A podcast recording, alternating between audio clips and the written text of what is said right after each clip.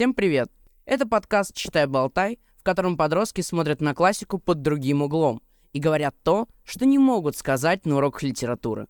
Это десятый выпуск подкаста и его ведущие. Даша. И Лев. Всем привет, я Даша, мне 17 лет, и я люблю фигурное катание и лингвистику. Всем привет, меня зовут Лев, мне 15 лет, и я люблю историю.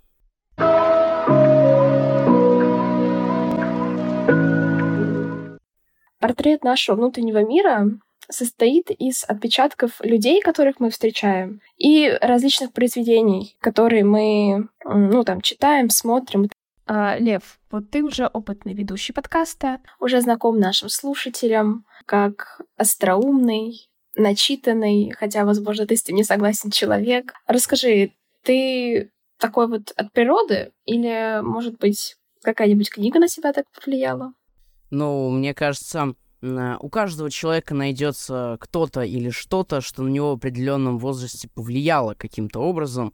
Я для себя могу выделить э, книжку польского писателя Анджея Сапковского «Ведьмак», потому что до того, как я ее прочитал, я читал в основном такую школьную литературу, а потом я прочитал ее, я обалдел, оказывается, книжки могут быть другими, поэтому я думаю, да, для меня поворотным моментом в каком-то смысле послужила вот эта книга.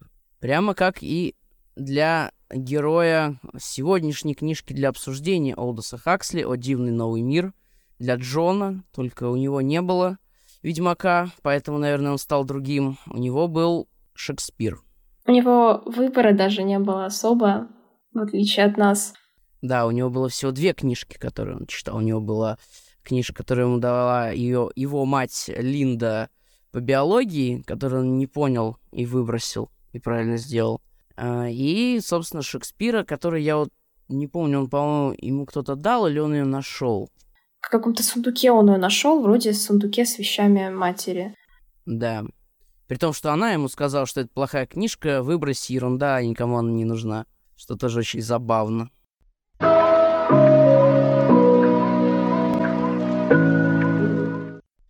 Давайте вспомним, о чем вообще была эта книжка. Представьте себе мир, в котором жизнь появляется в пробирке. Судьба каждой единицы определена еще до ее рождения и формируется лишь из государственных нужд. Но такое положение не огорчает жителей, они абсолютно довольны. В этот мир попадает юноша, рожденный естественным путем, Джон, которого называют дикарь. Джон пытается понять этот мир, но не может его принять. Но мне интересно твоя позиция. Тебе вообще книга понравилась? Хорошая ли эта книга? Это, конечно, классика, и как будто бы очевидно, что да, но мне кажется, можно по-разному на это взглянуть. Немножко банально, не про душевное что-то. Мне больше по душе что-то, ну, про какие-то моральные ценности, чем про то, что он писал. Но мне кажется, как раз-таки затрагивает вот эту вот проблему столкновения какой-то моральной такой душевной у Джона линии с вот этой вот наукой, бездуховностью. Для меня Джон это ну, такая плоская немножко, дух, очень театральная духовность. Мне не близка его вот эти все взгляды.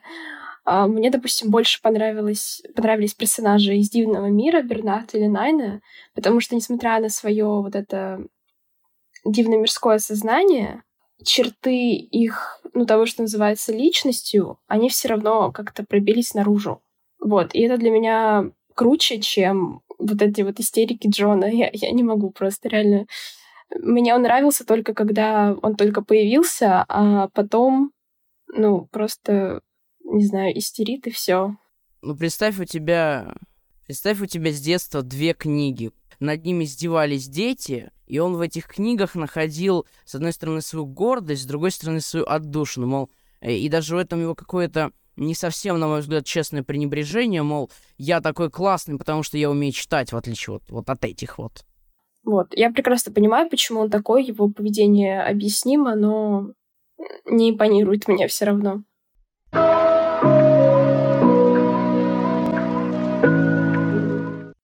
Я так понял, тебе книга не совсем понравилась, э, и не понравился ее главный герой, Джон.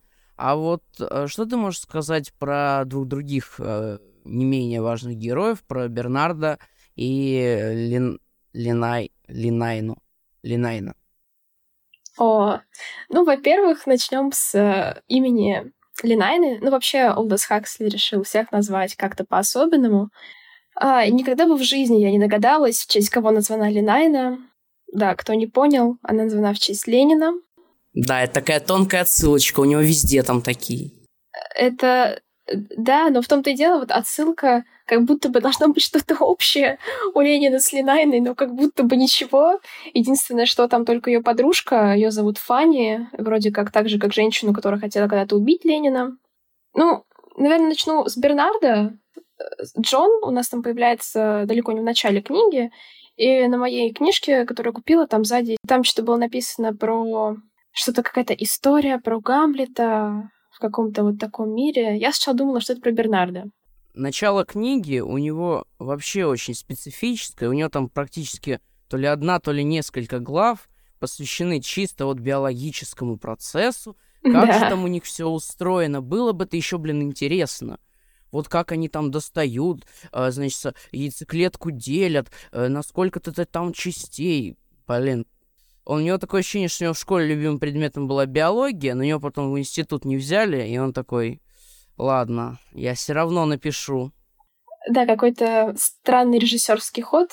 Я, кстати, слушала этот кусок в аудио, в аудиокниге, и... Да, я тоже. Это, это довольно мощно звучит, на самом деле. Немножко страшно даже. Вот, но вернемся к Бернарду. Э, да, сначала думала, что Гамлет это Бернард. А вообще, поначалу Бернард вызывает впечатление какого-то действительно особенного персонажа, действительно главного героя, какого-то такого романтичного главного героя, который такой, вот, я не такой, как все, эдакий Печорин. А ты не думала, что он выдает желаемое за действительное? Он думает, что он исключительный и пытается как-то соответствовать этому образу. Вот у меня такое впечатление сложилось. Вначале я об этом не думала, но в конце концов, да. И в этом смысле Бернард очень живой человек, в отличие от большинства живущих в этом мире, потому что это реально жизненная ситуация. Ну, по крайней мере, для меня. Вот пожалеть себя и все такое.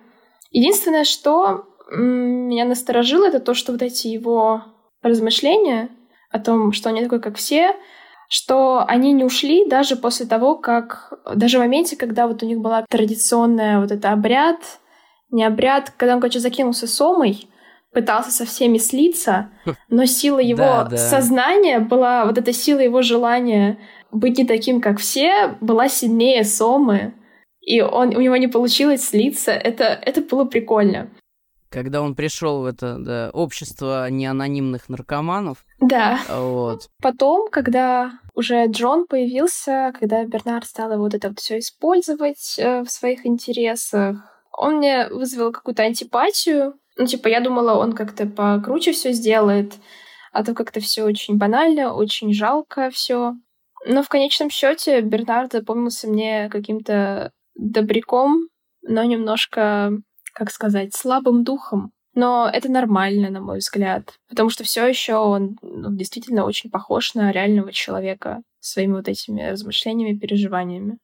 Интересно, мне Бернард не сказал бы, что понравился, но было очень занятно наблюдать, когда он очень хотел вот посмотреть на эту, по его мнению, настоящую жизнь, которая ему нравилась, который как бы хотел отринуть вот это вот все, когда увидел эту настоящую жизнь, как он там офигел и такой, нет, что это? Потому что он увидел грязь, э, смерть, старость, живорождение угу. и так далее. Ну да, в конце концов, у него все-таки это дивное мирское сознание, которое так у него и никуда не исчезло.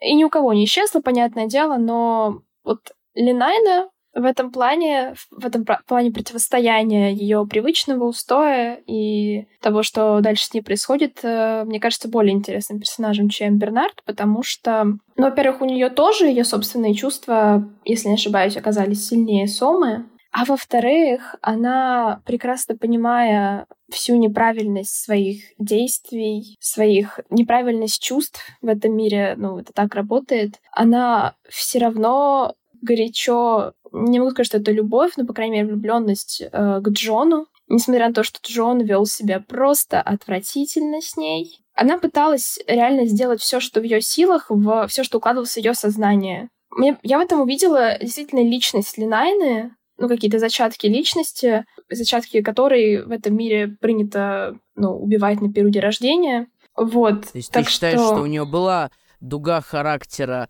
от э, женщины, которая, кроме как с вот этим вот наркотиком и э, мужчинами больше ничем не интересуется, собственно говоря, до какого-то противоречивого персонажа, который тоже начинает что-то понимать и осознавать, что важно. Да, у нее у нее случился внутренний конфликт.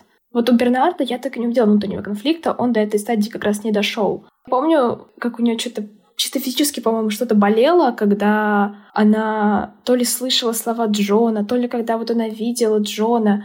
То есть вот настолько глубоко это все было. Да, она не полностью это осознала вот в мыслях, до, до нашего уровня она как бы не дошла, но это все равно довольно сильно, скажем так, для меня было. И в самом конце, когда она, даже пусть с этим там, забыла, как его зовут, который ее парень там, альфавик, когда она даже с ним прилетела на вертолете к этому Джону уже в каком-то непонятном состоянии, как она подошла, как она, по-моему, улыбнулась ему, что-то там пыталась сказать, плакала. Это меня очень тронуло. Несколько грамм ему не предложила? Я вот не помню. Она, наверное, предлагала ему, но не настаивала, по-моему, в любом случае. Ну, у них, да, у них такая интересная концепция с тем, что вот есть вот этот вот наркотик, и все, все проблемы сразу решаются, и все отлично. Они ж, собственно, она и предлагает Бернарду, э, как только у нее какие-то там мысли начинают э, угу зарождаться, она ему, да какие мысли, давай, сомы граммы нету драм, все будет отлично.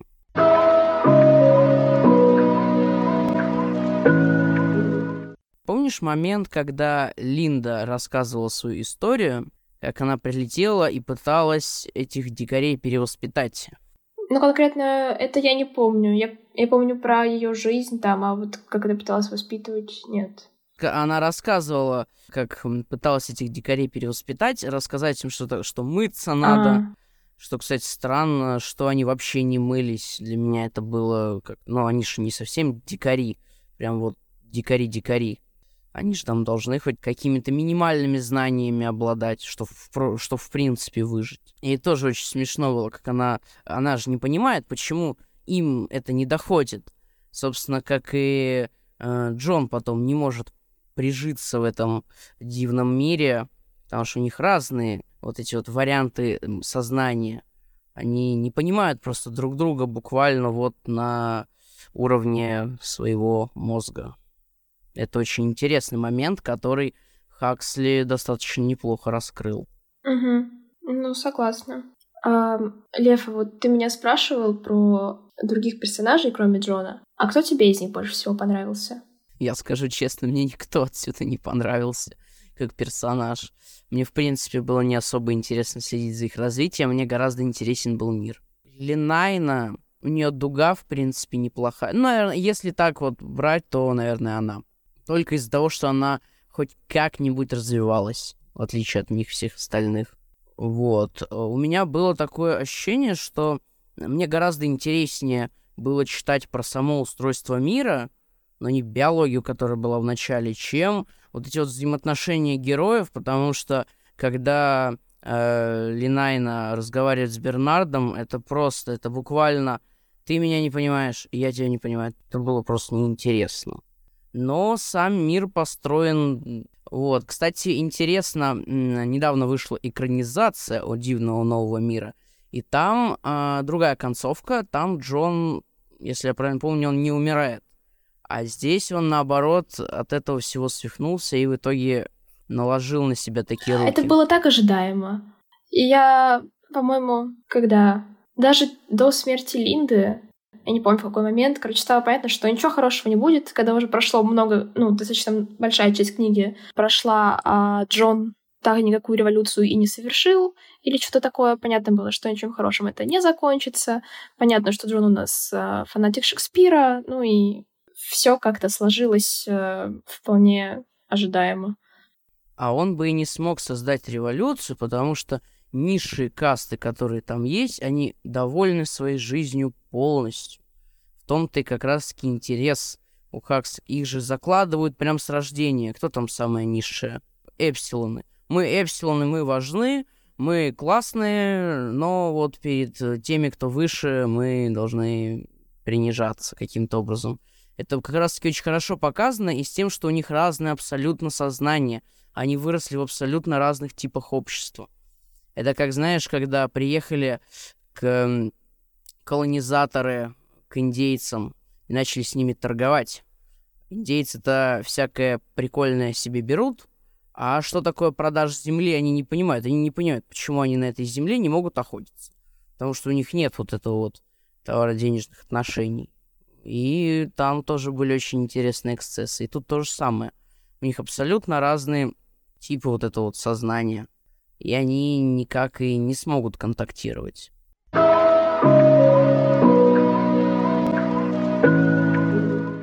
А вот такой к тебе вопрос. А что бы ты посоветовал делать Джону? Um, ну, это сложный вопрос. Я бы сказала, что я сделала на месте Джона.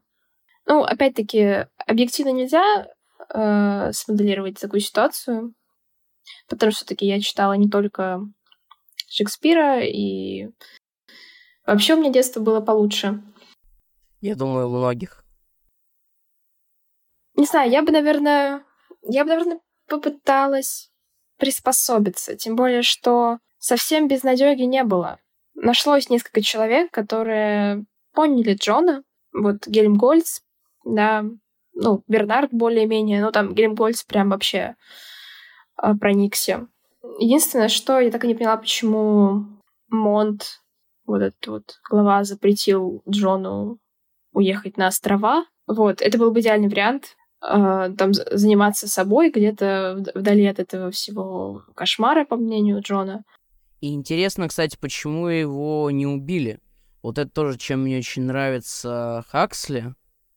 У него ж э, общество, которое он написал, у него люди, вот тот же Бернард, он же спокойно взял, поехал себе на, посмотрел на вот этих вот дикарей. То есть от него они не были где-то там в подземельях закрыты, или уничтожены полностью. Он вот на них посмотрел, только он потом вернулся и продолжил жить, потому что от этого комфорта он не смог отвыкнуть и вряд ли сможет. То же самое Джон. Они его не убили, там, не, не знаю, не уничтожили, а просто спокойно вот тоже такой интересный момент. Потому что Джон для них это развлечение очередное, они, собственно, живут развлечениями по факту. Вот, но что касается Бернарда и то, что вообще никому особо не хочется быть дикарями, ну потому что все сделано так, что никому не захочется быть дикарями, даже если они будут ходить э, среди обычных людей.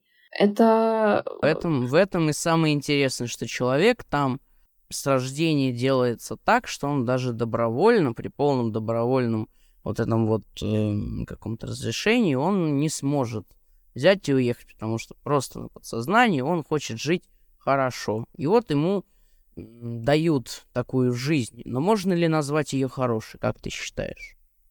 Жизнь вот в этом ну, дивном мире. Для тех, кто там не родился, нет. Но для тех, кто там родился, им-то всем нормально. Они просто не знают другого, другого. Поэтому проблем, собственно, ни у кого нет. И насчет того, что их с рождения делают такими, чтобы ни у кого не возникло никаких э, желаний, Хаксли писал эту книгу с целью противопоставить, что вот такой кошмар, он может возникнуть не только из-за насилия, диктатуры, угрозы наказания. Ну, как у Орла, да, он...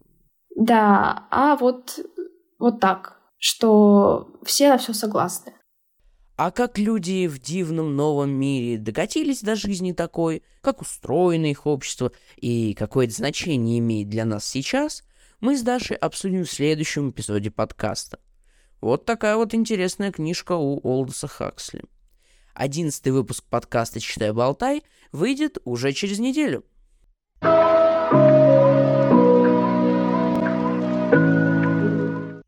Это был десятый выпуск подкаста «Читай, болтай» и его ведущие Даша и Лев. На этом все. Спасибо, что слушали. Стараемся радовать вас каждый выпуск. Слушайте нас на всех платформах и подписывайтесь на группу «Читай, болтай» во ВКонтакте. Ставьте нам оценки и пишите комментарии. Нам интересно, что вы думаете.